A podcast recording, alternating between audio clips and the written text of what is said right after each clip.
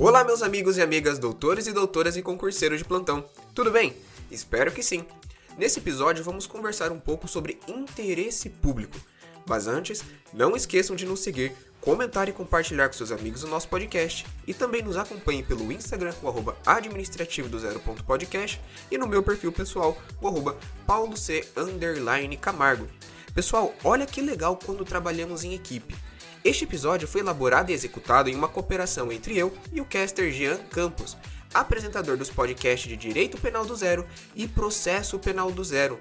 Não deixe de conferir os podcasts dele, pessoal, são sensacionais para quem gosta de penal, processo penal, de quem busca matéria para concurso, questões. Confiram lá, pessoal. Quando falamos sobre interesse público, primeiramente temos que ter em mente que o interesse público nasce através do constitucionalismo entre o fim do século XVIII e início do XIX. Constitucionalismo significa uma ideologia de contenção do poder.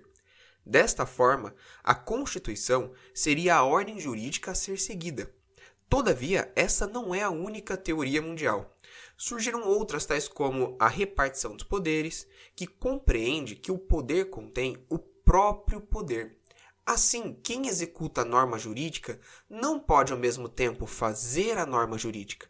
No mesmo pensamento, mas da forma inversa, quem faz a norma jurídica não pode aplicar a norma jurídica. E quando partimos para a análise de quem decide os conflitos, não tem a competência nem de fazer, nem de aplicar a norma jurídica.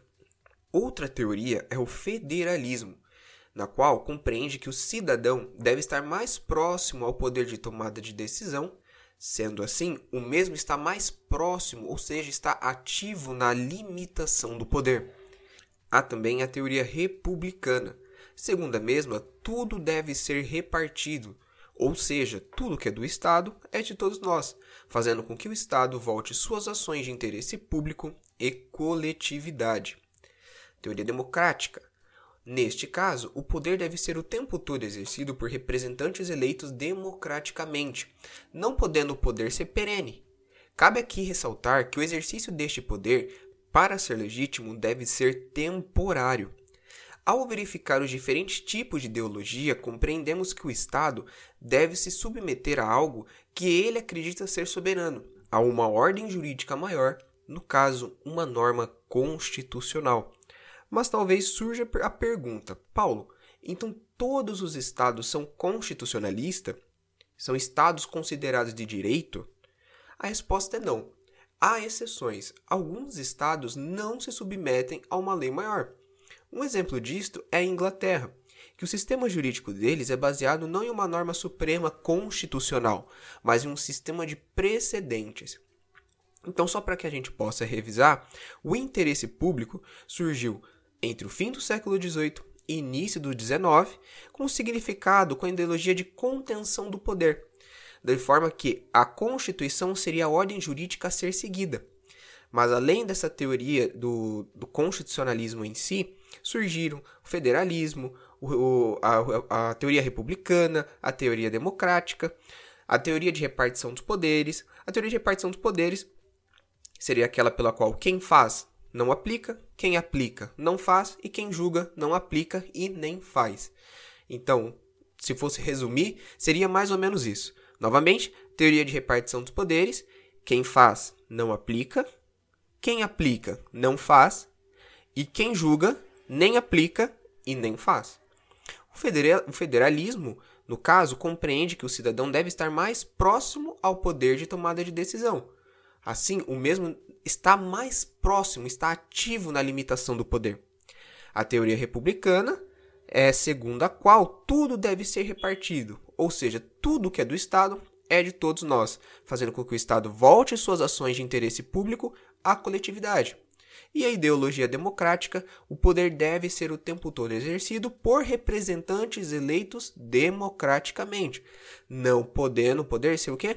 Perene e ressaltando que o exercício deste poder, para ser legítimo, deve ser temporário. E como dito para vocês, essa, essa, esse método, essa teoria do constitucionalismo, de que um Estado né, deve ter uma lei maior constitucional, não se aplica a todos os Estados. Como eu disse, a Inglaterra é, é um exemplo disso, que não aplica a, o seu ordenamento jurídico com base em uma, uma norma maior, em base em uma constituição, mas sim em um sistema de precedentes, né? A história deles é com base em que pegar julgados antigos, que já não, não antigos para não parecer uma coisa retrógrada, mas buscar ver se já houve é, decisões naquele mesmo sentido e aplicar novamente, entendeu?